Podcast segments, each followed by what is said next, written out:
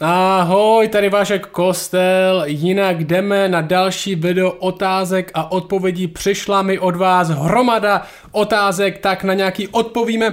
A jestli ty máš nějakou otázku, co se týče víry, života, Bible, křesťanství, čehokoliv, tak klidně napiš na vašek.kostel.cz A jestli si ještě nedal odebírat na náš kanál, tak dej odebírat, protože to pomůže k tomu, aby se dostali videa naše k více lidem a tobě neunikne žádný naše nový video, protože dáváme celkem často. Tak jdeme na to, máme dneska před sebou několik otázek, dobrých otázek, hlubokých otázek. Uh, tak jdeme na to. První otázka se týká Evangelia Prosperity, týká se bohatství a toho, jak Bůh žehná lidem. Ivoš se ptá na tohle.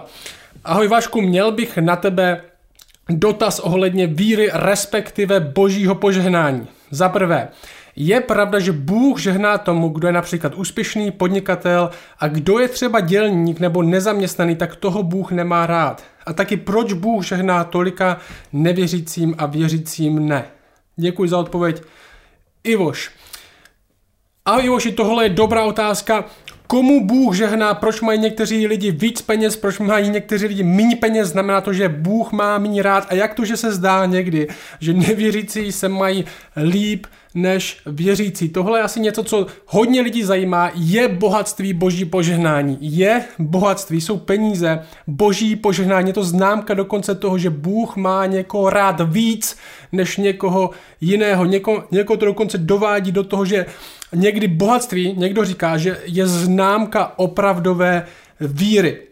A první, možná co na to řeknu, je ano, bohatství může, a chci, abyste to pozorně poslouchali, bohatství může být známka božího požehnání. Může být známka božího požehnání. To známka, že Bůh někoho obdařil. Zároveň tvá otázka je mířena víc na tohle.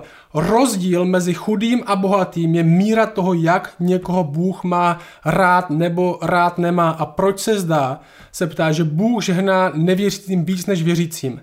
Je pravda, že Bůh žehná tomu, kdo je například, jak píšeš, úspěšný podnikatel a kdo je třeba dělník, nebo není zaměstnaný, tak toho Bůh nemá rád. Je tohle pravda? A moje odpověď je ne, tohle pravda není. Bohatství samo o sobě není známkou boží přízně, ani toho, že někdo zná Boha více než chudý člověk. A jsou církve a společenství v České republice, kteří se lidem snaží namluvit, že jestli budou mít opravdovou víru, jestli budou mít opravdovou a pevnou víru, tak jim dá Bůh bohatství, tak jim Bůh dá zdraví. A jestli nemají bohatství a jestli nejsou zdraví, tak je to známka toho, že ještě nevěří Bohu tak, jak by věřit měli. A možná je to dokonce známka toho, že Bůh je nemá rád.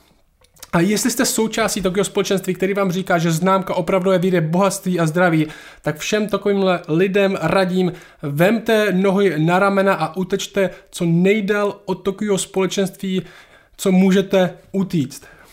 Jako kdybychom věřili v Boha, abychom nedostali Boha, ale nějaké jiné dary. Máme radši dary než samého dárce. Naopak, Bible je velmi kritická, velmi kritická k bohatství. Bible neříká, že samo bohatství, že bohatství samo o sobě je nutně špatná věc, není, peníze sami o sobě nejsou špatnou věcí. Ale o čem Bible často kriticky mluví, je láska k penězům, touha po bohatství a smýšlení, že naše bohatství je to, co zajistí náš život. Řeknu vám jen dvě pasáže pro zmínku. Tohle Lukáš, 12. kapitola ve 15. Tam Ježíš říká tohle. Mějte se na pozoru, Mějte se na pozoru a střežte se před každou chamtivostí, nebo i když má někdo nadbytek, i když je někdo bohatství, i když má někdo bohatství, není jeho život zajištěn tím, co vlastní. Není jeho život zajištěn tím, co vlastní. První Timotova 6. kapitola říká tohle. Ti, kdo chtějí být bohatí, Ti, kdo chtějí být bohatí, upadají do pokušení a doléčky a do mnoha nerozumných a škodlivých žádostí, které je vztahují do skázy a záhuby, neboť kořenem všeho zlého je láska k penězům. Neboť kořenem všeho zlého je láska k penězům a někteří kdo se po nich pachtěli, zbloudili od víry a způsobili si mnoho bolestí. Takže to není tak, že bohatý má Bůh rád a chudý Bůh rád nemá. Já vždycky říkám lidem, že jestli jejich společenství vede lidi, aby nevypadali tak, jak vypadal Ježíš, tak je něco špatně. Jako křesťani, jako křesťani se učíme vzdávat financí na úkor druhých bez toho, aniž bychom očekávali, že se nám nutně musí vrátit něco zpět. A tvoje další otázka, která se tady tohle týká, je, proč se zdá, proč se zdá, že Bůh žehná nevěřícím víc, ne, víc než věřícím? Proč se zdá, myslím, že hodně z vás si to možná někdy řeklo, tyjo, proč se zdá, že někteří ty nevěřící se mají líp než věřící, proč se Bůh o ně nestará víc, proč jim nedává víc věcí, ale tímhle všem, co nežijou pro Boha, tak se zdá, že všechno mají. Proč se zdá, že Bůh žehná tolika nevěřícím víc než věřícím? A tahle otázka vychází z milné představy, co skutečné požehnání je. Tahle otázka vychází z milné představy, co skutečné požehnání je. Bůh lidem, které má rád a skutečným žehná, dává nejcennější, co má Bůh lidem, který má opravdu rád a kterým skutečně žehná, dává to nejcennější, co Bůh má. A tohle není BMW, tohle není veliký dům, tohle není bazének, tohle nejsou zdraví děti, tohle je Bůh sám. Bůh jim dává sám sebe. A já ti řeknu, řeknu vám, jednu příhodu z Evangelii, jeden příběh, který je v Evangelích.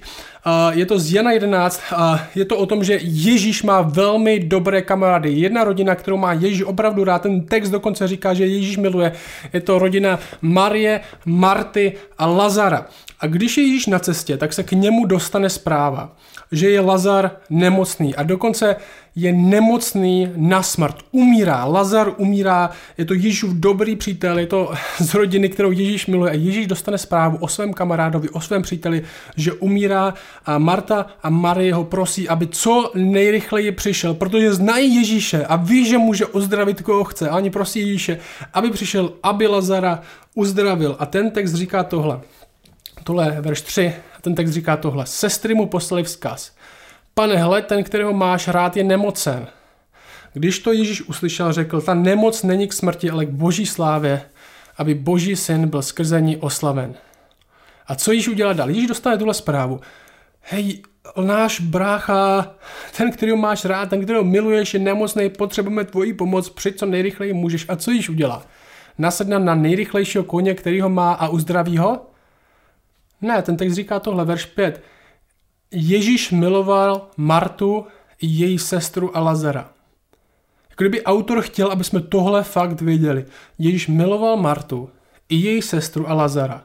A když uslyšel, že je Lazar nemocen, zůstal ještě dva dny na místě, kde byl. Zůstal ještě dva dny na místě, kde, kde byl. Všimni si znova, Ježíš miluje tuhle rodinu.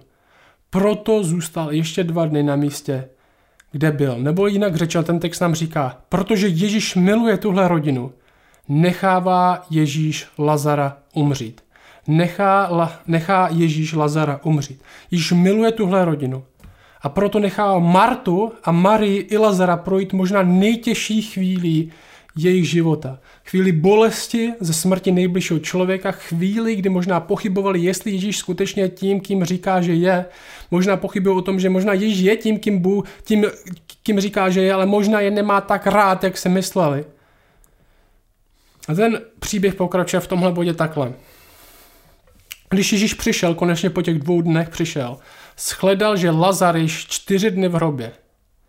Betánie byla blízko Jeruzaléma, vzdálená asi 15 stádí. Mnoho z Židů přišli k Martě a Marii, aby je potěšili ve smutku pro jejich bratra. Tohle byla těžká chvíle, tohle byla chvíle bolesti. Jejich bratr jim umřel. Možná někteří z vás víte, jaký to je, když vám umře člen vaší rodiny a říkali jste se, tohle se nemuselo stát. Ježíš mohl přijít a mohl ho zachránit, ale nepřišel. Co se stalo potom? Marta Ježíšovi řekla, pane, kdybys byl zde, můj bratr by nezemřel. Ale nyní vím, že o cokoliv bys Boha požádal, Bůh ti to dá. Ježíš řekl, tvůj bratr vstane. Marta mu řekla, vím, že vstane při vzkříšení v poslední den. Ježíš řekl, já jsem vzkříšení i život. Kdo věří ve mne, i kdyby zemřel, bude žít. A každý, kdo žije a věří ve mne, jistě nezemře na věčnost. Věříš tomu? Řekla mu, ano, pane, já jsem uvěřil, že ty jsi Mesiáš, syn Boží, který má přijít na svět. Když to pověděla, odešla, zavolala svou sestru Marii, tajný řekla, učitel je tu a volá tě. Tak když to uslyšela, rychle vstala a šla k němu. Ježíš ještě nepřišel do vesnice, ale byl dosud na tom místě, kde se s ním setkala Marta. Když židé, kteří byli s Marí v domě a potěšovali ji, uviděli, že rychle vstala a vyšla, vydali se za ní, domnívala se, že jde k hrobu, aby se tam vyplakala. Jakmile Marie přišla tam, kde byl Ježíš a uviděla ho, padla mu k nohám a říkala, pane, kdybys byl zde, můj bratr by nezemřel. Kolik z vás o tomhle takhle přemýšlelo, když vám zemřel někdo blízký? Kdyby byl Bůh se mnou? Kdyby byl tady? Když Ježíš uviděl, jak pláče, jak pláčou židé, kteří přišli s ní, v duchu se rozhorlil a zachvěl. A řekl jim, kam jste ho položili? Řekli mu, pane, pojď a podívej se. Ježíš zaplakal. Nejkratší verš v celé Bibli. Ježíš zaplakal. A židé říkali, hle, jak ho měl rád. Někteří z nich však řekli, nemohl ten, který otevřel oči slepého, způsobit, aby tenhle člověk nezemřel? Ježíš znovu v sobě rozhodlen, přišel k hrobu, byla to jeskyně, na ní ležel kámen, Ježíš pravil, odstraňte ten kámen. Marta, sestra toho zesnulého, mu řekla, pane Ježíš zapáchá, vždyť je čtvrtý den. Ježíš říká, neřekl jsem ti, že jestliže uvěříš, uvidíš boží slávu. Odstrnili tedy kámen. Ježíš pozvedl oči vzhůru a řekl, oče, děkuji ti, že jsi mě vyslyšel. Já jsem viděl, že mě vždycky slyšíš, ale řekl jsem to kvůli zástupu, který tu stojí okolo, aby uvěřili, že ty jsi mě poslal. A když to řekl silným hlasem, zvolal Lazare, pojď ven. A ten, který byl mrtvý, vyšel, ruce i nohy měl svázány, pruhy plátna a jeho tvář byla zavinuta šátkem. Ježíš jim řekl, rozvažte ho a nechte ho odejít. A ta pointa je, a proč jsem tenhle dlouhý příběh použil, je tahle. Ty se ptáš, jak to, že to vypadá, že někdy Bůh žehná víc nevěřícím než věřícím. Ale tahle otázka vychází z milné představy toho, jak žehnání nebo boží láska vůči svým lidem vypadá. Ježíš miloval tuhle rodinu. Ježíš miloval tuhle rodinu, ten text nám to říká velmi jasně. Proto ještě zůstal dva dny. Nechal je projít bolestí, nechal je projít možná nejtěžší chvíli jeho života, aby to nakonec vedlo k tomu, aby víc poznali, kdo je vlastně on. Aby viděli a zažili možná tady v téhle chvíli na vlastní oči, že Ježíš je vzkříšení a život. Kdo je vlastně on a to, co dělá. A tak ve skutečnosti Bůh žehná lidem, takhle ve skutečnosti Bůh lidi miluje. Aby viděli, kdo je on.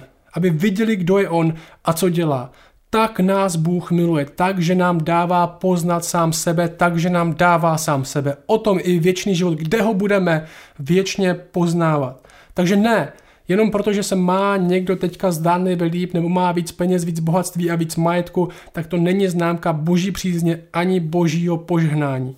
Bůh těm, který miluje, dává sám sebe primárně, ne peníze. To neznamená, že peníze nebo bohatství nemůže být někdy známka božího požehnání, ale Bůh primárně žehná lidem tak, že jim dává sám sebe, ať už jsou bohatí nebo chudí. Jestli znají Boha a jestli Boha milují, tak je to známka toho, že Bůh miluje je.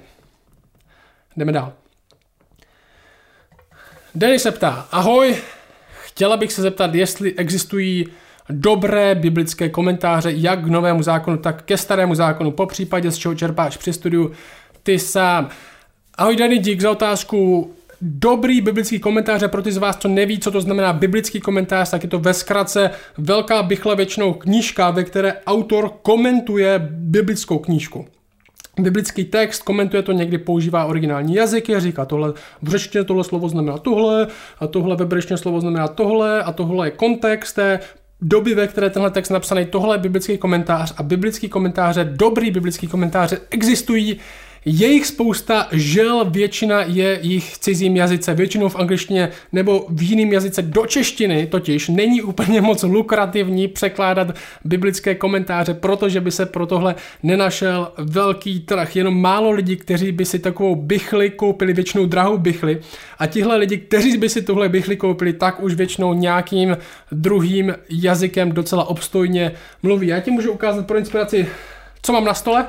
Uh, Hmm, tohle je, tady mám na stole komentáře ke knize Genesis, tohle třeba jeden. Uh, tohle je série těch komentářů, mají všechny možné knížky i na nový zákon, i na starý zákon. Tohle Genesis, půlka Genesis teda. Uh, další ke Genesis. Uh. Další ke Genesis. Další ke Genesis. Tyhle mám na stole, protože jsme nějakou dobu byli v Genesis, teďka máme pauzu, snad se do ní brzo dostaneme. Ale pak třeba k novému zákonu jde teď. Děvět, tahle bychle má, já řeknu jo, tahle bychle má 985 stránek a je ke knize Římanům, který mají tak 30 stránek. Takže tohle je biblický komentář, takhle vypadá biblický komentář k nějaké knize. A mám jich tady spoustu. Tohle ještě dobrá série, tohle třeba Efeským, tohle je série, která se jmenuje Pillar New Testament. A tu mám rád taky i dobrá. A z českých komentářů, z českých komentářů mě v podstatě napadá uh, co vyšlo jenom přeložený komentář Johna MacArthura k novému a ke starému zákonu, tak je to dvě bychle, takový kratší komentář, já ho tady v knihovně nemám, máme ho u nás na kostele, ale k zapučení. Uh, tak to mě napadá. Pak jsou nějaký velmi starý český komentáře, který nejdou úplně teďka nějak moc sehnat. Myslím, že jestli chceš hluboce studovat a chceš kvalitní komentáře, opravdu jít do hloubky, tak se angličtině moc nevyhneš. Zároveň já, protože neobjednávám úplně všechno no v tištěné podobě, já mám program, který se jmenuje Logos, můžu vám ho teďka ukázat a tenhle používám na to, abych uh, z něho taky čerpal ty komentáře. Mám v tom jak komentáře, který si můžu otevřít k novému zákonu, ke starému zákonu, taky v něm mám uh, řecký text, který můžu studovat a můžu dělat rozbor slova, třeba můžu kliknout na slovo, dát rozbor slova a vidět, kde všude v uh, Bibli se používá. Tak tenhle software já používám, jmenuje se Logos, ale ten každopádně je taky velmi drahý k tomu, abyste měli opravdu velkou knihu v tomhle softwaru, tak vás to přijde třeba taky na 50 tisíc a možná víc, takže tohle je velmi drahá záležitost jen pro pár lidí, kteří to doopravdy použijou. Uh, co můžu doporučit a co je možná víc dostupný, je začít nějakou studijní Bibli, která obsahuje krátký komentáře, která obsahuje biblický text, krátký komentáře, nějaký mapy, osnovy a potom možná se přesunout nejprve k nějakému většímu komentáři. Tady na stole mám studijní Bibli, která se jmenuje uh, ESV Study Bible, je to ESV, je překlad anglický a může se otevřít Nehemiáš, a máte tam nějakou mapku, tady jsou komentáře, tady ten biblický text, komentáře, nějaké mapy a takový srandy. To je taky dobrý, dá se koupit s poštovným do Česka, já dám do popisu odkaz na to, kde tohle se může sehnat. Zároveň Biblion, co vím, co vydávají Bibli 21, tak přichází s nějakou studijní Biblí, eh, NLT studijní Biblii, já úplně přesně neznámý obsah, tak nemůžu doporučit nebo nedoporučit, každopádně to bude stát za to možná za uh, prohlídnutí, tak nevím přesně, kdy má být vydaná, ale bude to jedna z prvních, myslím, kompletních studijních biblí v češtině, tak se můžete podívat na biblion.cz, možná tam mají napsané, kde to přesně vydají. Tak tohle je k těm komentářům. Tak teďka jdeme na poslední dvě otázky, které mám, které jsou velmi hluboký. První se týká násilí v Bibli. Násilí v Bibli. Lubomír se ptá, chvála Kristu, zajímalo by mě vaše vyjádření k tomu, co se asi těžko vysvětluje, totiž nezměrnému, brutálnímu násilí, například v době Davidově. Jak se mám srovnat například s tím, že je David oslavován za to, že zabil například tisíc syřenů a ještě jim podřezal všechny koně. Dostal se mi vysvětlení, že hospodin s tím třeba zabránil větším krutostem nebo pro nás neznámých důvodů to bylo nutné pro plán spásy. Děkuji za odpověď, Lubomír. Ahoj Lubomíre, díky za tuhle otázku, díky za tuhle hlubokou, těžkou otázku. Možná tahle otázka by se dala schrnout na to, jak bychom se měli jako křesťané, nebo jak bychom se měli jako lidé stavět k násilí primárně ve starém zákoně.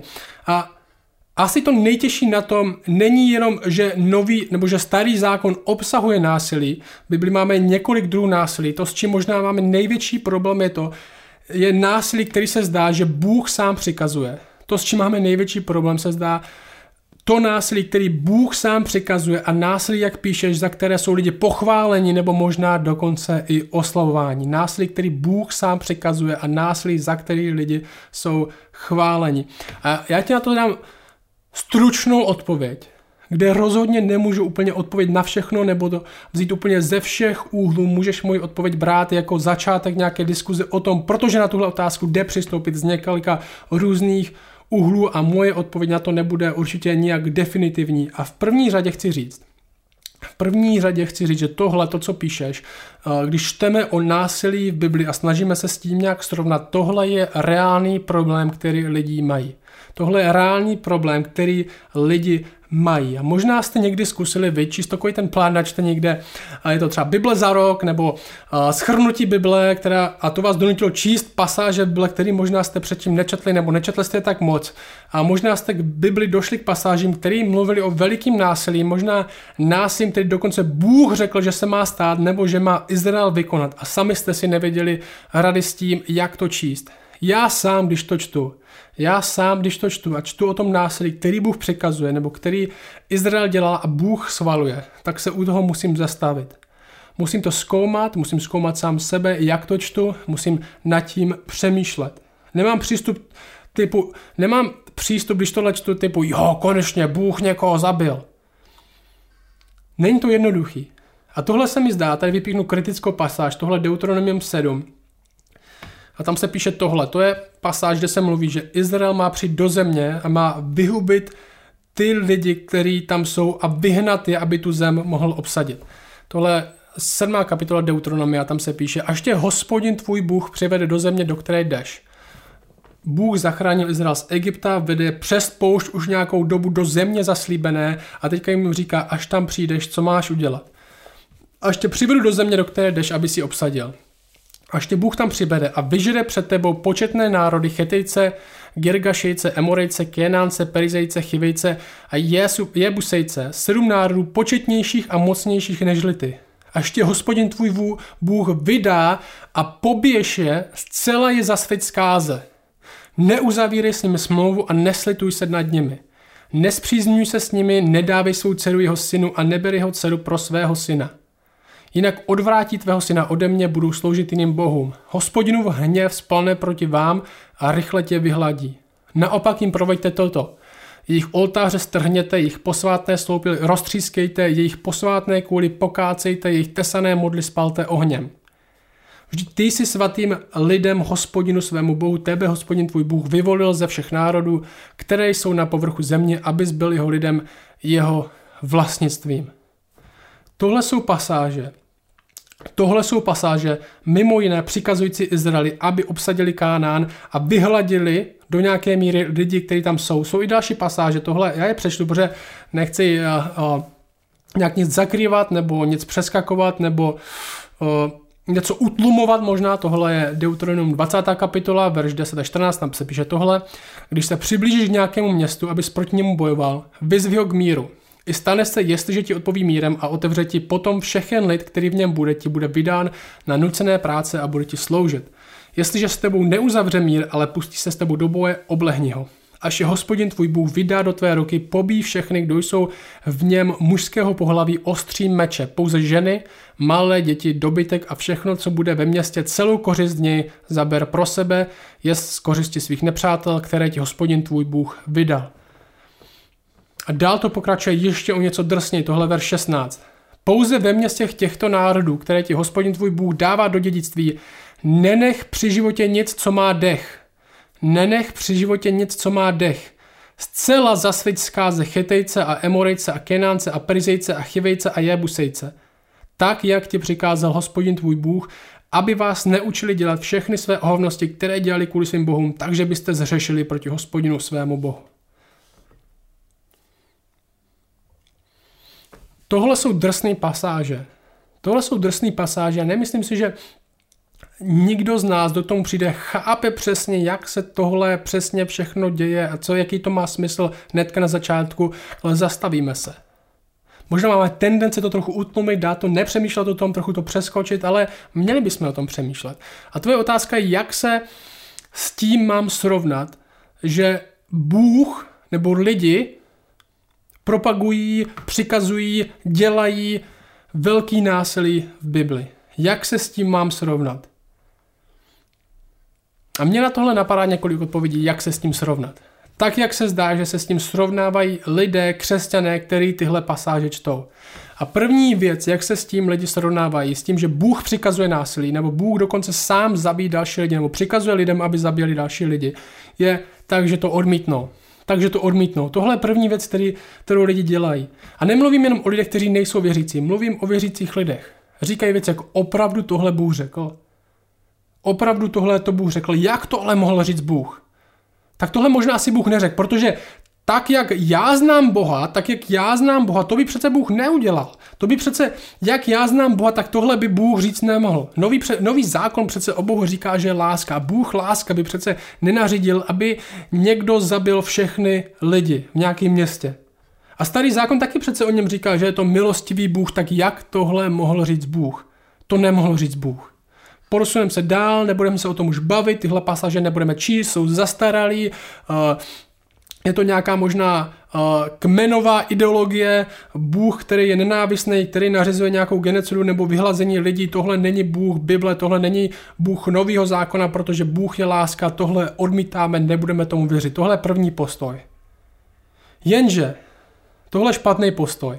S tímhle postojem, s tímhle postojem, kde odmítáme to, co Bůh řekl, jako by to řekl Bůh, s tímhle postojem stavíme sama sebe jako arbitra, jako rozhočího na to, co ještě z Bible vezmeme a co ne.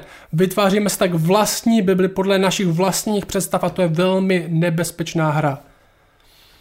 Jestli odmítáme to, co Bůh řekl, že Bůh řekl, tak věříme ve svou vlastní představu Boha, který je možná inspirován Biblí, ale není Bohem tak, jak ho Bible popisuje. A možná řeknu drsnou věc. Jestli nevěříš v Boha, který nařídil destrukci Kánánu a dobytí Kánánu v tomhle textu, co jsme četli, tak zkrátka nevěříš v Boha Bible, ale v nějakou svoji vlastní verzi Boha. Když říká, že tak milující Bůh by nemohl jednat tímhle způsobem, tak říká, že tvoje představa lásky a milujícího Boha je pokročilejší, lepší než ta biblická. To je první věc, kterou můžeme udělat a jak se s tím srovnat. Můžeme tohle prostě odmítnout, ale to je špatně. Druhá věc, co můžeme dělat, můžeme tyhle texty, texty zlehčit. Můžeme tyhle texty zlehčit. To je velmi oblíbený přístup. Můžeme říct, tak ono vlastně tady tohle v originálním kontextu neznamenalo úplně to co, to, co to znamenalo. Kdybychom to opravdu pochopili, tak bychom viděli, že to není tak hrozný, jak to vypadá. Na tomhle je malinko pravdy, a slyšte, malinko pravdy, ne, tohle je pravda. Je pravda, že máme tendence se dívat na dobu, kterou už ani nemůžeme pochopit z naší vlastní doby, dáváme tam naši vlastní dobu, jako by se to stalo teď a soudíme to podle naší vlastní doby. V té době byla válka velmi běžná věc. Není to úplně jako kdyby Bůh nařídil Brnu, ať vyhladí Prahu. Válčilo by se tak jako tak, ale tyhle texty říkají to, co říkají. Tyhle texty říkají to, co říkají a není moc důvod je zlehčovat a to mě vede k třetímu postoji, jak se s tímhle můžeme smířit a jak tohle můžeme pochopit je, můžeme to přijmout a snažit se tyhle texty pochopit. A snažit se tyhle texty pochopit. A hlavní otázka, možná pro všechny z nás, který tyhle texty čteme, pro všechny z nás tady tenhle text zastaví a přemýšlíme, čemu vlastně věříme, jak tohle může, tohle mohlo vzniknout, jak tohle, Bohu mohl, jak tohle Bůh mohl nařídit, jak tohle lidi mohli dělat. Moje otázka je tahle. Může Bůh, může Bůh soudit svět a člověka, může Bůh dát a vzít život. Může Bůh soudit svět a člověka, může Bůh dát a vzít život i způsobem, jaký si on vybere. Protože Bible popisuje tohle dobývání země, tohle porážení nepřátel jako boží soud nad hříchem. Jako primárně, nejen tak, ale jako primárně boží soud nad hříchem. Nepopisuje to jako rozmar Izraele nebo Davida, kteří chtěli moc válčit, moc zabít, byli strašně krvechtiví a proto chodili a zabili lidi ale jako soud nad hříchem boží příkaz, aby tohle udělali. A tenhle příkaz začíná dávno předtím, než se Izrael dostal do země. Tenhle příkaz začíná v Genesis, nebo slib toho, že to tak bude, začíná v Genesis, tohle v 15. kapitole, kde Bůh poprvé zaslibuje Abrahamovi, že bude mít potomstvo, až dostanou zem, ve které je, tak dostanou i za dědictví, jeho rodina se tam jednou vrátí a říká mu tohle Genesis 15, verš 14. Hospodin Abrahamovi řekl s jistotou věc, věc, že tvé potomstvo bude cizincem v zemi, která nebude jich a budou tam otročit a budou pokořováni 400 let. Tvé potomstvo bude otročit v Egyptě, Avšak národ, budu, kterému budou otročit, budu soudit a potom výjdou s velikým majetkem, vysvobodím je z Egypta. A ty vědeš ke svým otcům v pokoji, budeš pohřben v dobrém stáří. Až čtvrtá generace se sem navrátí. protože až potud nebude dovršena vina Emorejců. Protože až potud nebude dovršena vina Emorejců. Neboli teď ještě není čas Abrahame, protože vina těch národů, do kterých který obsadí tu zemi a který tvůj národ potom obsadí, ještě se nenavršila, jejich hříchy ještě nejsou v takovém množství, aby na ně padl tenhle soud. To je ten význam. Počkej, Izrael čeká několik set let několik set let, než přijde do země, ze které má odsadit národy, dokud jejich vina před Bohem není natolik velká, že tohle dobytí bude spravedlivý. Další věc. Bůh tohle nedělá. Bůh tohle nedělá, nebo Izrael tohle nedělá, protože jedni lidi jsou lepší než ti druzí. Protože jedni lidi jsou lepší než ti druzí, eh, že by jedni lidi měli větší hodnotu, větší význam sami v sobě než druzí lidi. Tohle Deuteronomium 9. kapitola tam Bůh říká, až je hospodin tvůj Bůh před tebou vypudí, neříkej si v srdci, pro mou spravedlnost mě hospodin převedl, abych obsadil tuto zemi, protože jsme tak dobří, tak nás hospodin, protože jsme lepší než oni, tak nás hospodin zachránil a přivedl sem. Pro ničemnost těchto národů je hospodin před tebou vyhání. Ne pro svou spravedlnost a přímo svého srdce jdeš obsadit jejich zemi, ale pro ničemnost těch národů je hospodin tvůj Bůh před tebou vyhání a aby se naplnilo slovo, které hospodin odpřísal tvým otcům Abrahamovi, Izákovi a Jakobovi. Věz tedy, že ne pro svou vlastní spravedlnost je hospodin tvůj Bůh dává tuto dobrou zemi, aby si obsadil vždyť si lidem tvrdé šíje. Ne protože vy jste lepší, ale protože jsem se rozhodl, že vám dám milost, něco, co si nezasloužíte a jim spravedlnost, něco, co si zaslouží. Bůh určil, určuje, určil národ Izrael, aby v určitým čase vykonával to, co jim řekl, aby vykonávali v rámci jeho soudu nad konkrétními národy. Tak to prostě je. Zároveň sám Izrael byl tvrdě souzen, když Boha neposlouchal, dokonce sám byl převálcován cizím národem a vzat do otroctví. Izrael nemohl zabít, koho chtěl. Bůh je spravedlivý soudce. Bůh je spravedlivý soudce, to znamená, že nikdo, kdo je odsouzený, nikdo odsouzení, nikdo, kdo ponese trest, nedostal a nedostane to, co si nezaslouží. Bůh, to, co Bůh dělá, je, že je trpělivý. My všichni jsme měli umřít, my všichni si zasloužíme smrt. Ale nezemřeli jsme. Šokující není to, že lidi umírají, šokující je to, že lidi jsou pořád naživu. A s tím bych měl tři otázky pro nás, když čteme tyhle texty a šokuje nás to, a mě taky šokuje občas. Na zvážení, tři otázky na zvážení, nebo tři myšlenky na zvážení. První z nich je tahle. Hřích možná pro nás nemá takovou váhu. Hřích pro nás nemá takovou váhu. Možná začínáme věřit víc tomu, že hřích vlastně nemá takovou váhu. Nedokážeme si představit, jak by byl říká, že mzdou za hřích je smrt. Že mzdou za hřích je smrt. My zlehčujeme hřích a říkáme, že to není tak špatný, když oni to tak si nezasloužili, nebo my si to nezasloužíme. Jenže když budeme zlehčovat hřích a soud, tak ani nebudeme pořádně rozumět boží trpělivosti a milosti a nakonec nebudeme pořádně rozumět i jeho vlastní oběti. Věřím to, že hřích zaslouží smrt. Tak to říká Bible, mzdou za hřích je smrt. Věřím tomu nebo ne? Druhá věc. Myslíme si, že máme nárok na život. Myslíme si, že máme nárok na život. A já bych se zeptal, kde se v nás bere představa, že máme nárok na cokoliv jako lidi? Hodně z nás žije velmi pohodlným a chráněným životem a myslíme si dokonce, že máme právo takovým životem žít. Bible říká, že jsme pára. Bible říká, že jsme hlína v hrnčířově ruce. Bůh nám život dal a Bůh nám život může dát. Bůh nám nic nedluží, Bůh nám nic nezaručuje. Tomhle smyslu nemáme nárok na nic, všechno, co máme, je z jeho vlastní štědrosti a milosti a nezaslouženě to my dostáváme. Třetí věc je tahle. Možná otázka. Tvoříme si vlastní představu Boha? Tvoříme si vlastní představu Boha. Začneme k Bibli přistupovat jako k menu v restauraci, kde si vybíráme, jaký části se nám líbí, jaký části se nám nelíbí, jaký ještě dokážeme zkousnout, jaký nám nechutnají a jaký vyplivneme. Tvoříme si tak vlastní Bibli a vlastní představu Boha a myslíme si naivně a velmi hloupě, že ho dokážeme udělat laskavějšího a milostivějšího, když trochu někde ubereme a trochu někde přidáme, ale to je omyl. To je omyl, hloupá a potěš, pošetilá věc.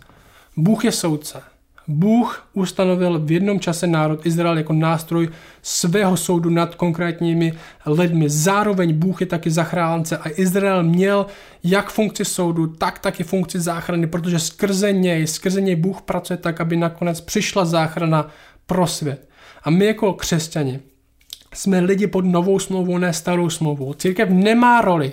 Církev nemá roli, jakou měl Izrael kdysi. Bůh bude soudit i zachraňovat svět, ale nyní skrze Ježíše Krista. On je kámenem úrazu. Otázka je, jak se postavíš k němu. Nový zákon nezapomněl na Boha jako soudce. Nový zákon tuhle roli ukotvuje v osobě Ježíše Krista a v jeho evangeliu.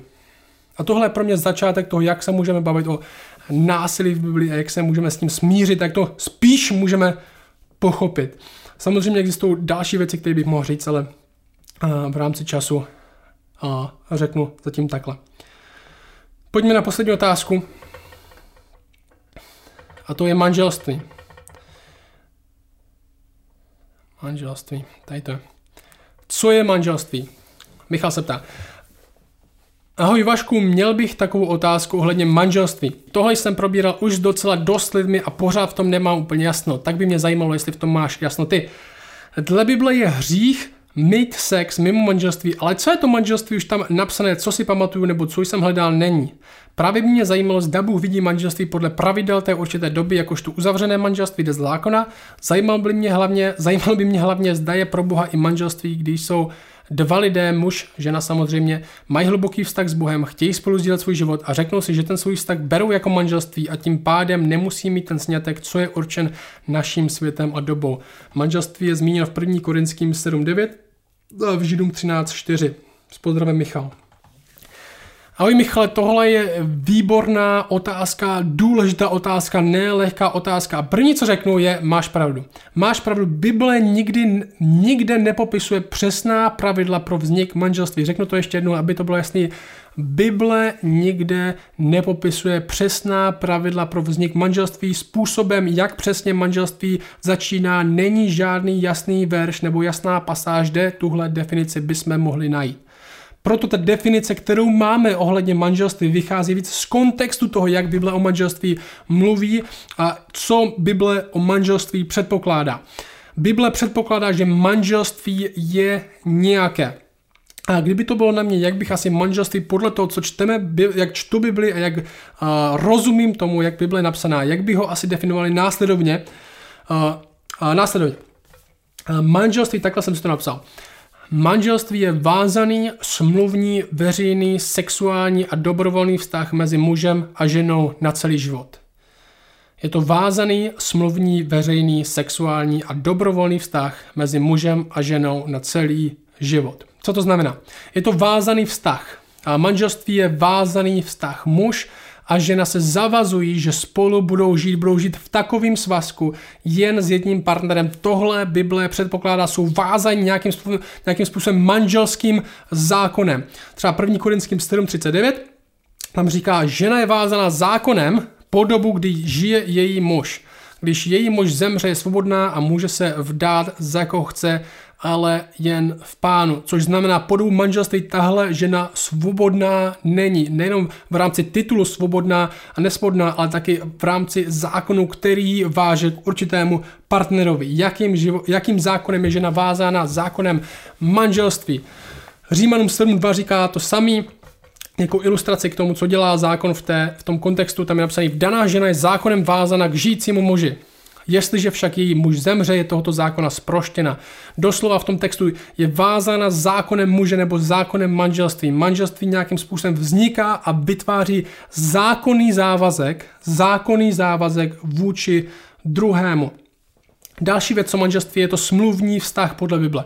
Naše manželství reflektuje náš vztah mezi námi a Kristem, což je smluvní vztah, kde vstupujeme do smlouvy. Bible tomu říká nová smlouva. Mezi Kristem a církví je to smluvní vztah, kde si slibujeme, kde si slibujeme, že se budeme milovat, ať to stojí, co to stojí, až do konce. Tenhle slib a smlouvu uh, provádíme a vstupujeme s ní do manželství, můžete se podívat Efeským Pět o tom, jak náš vztah reflektuje vztah Krista a jeho církev. Další věc je to vztah veřejný. Manželství je vztah veřejný, ne tajný vztah. Ostatní lidi ví o tom, že jsme v manželství. Manželství samo je v úctě před dalšími lidmi. Proto, aby bylo v úctě, tak musí vědět, že o manželství jde. Židům 13.4, jak se zmiňoval, píše, manželství ať je u všech ve vážnosti a manželské lože neposkvrněné, neboť smilníky a cizoložníky bude soudit Bůh. Je to vztah, kde ostatní ví, že jde o manželku a manžela.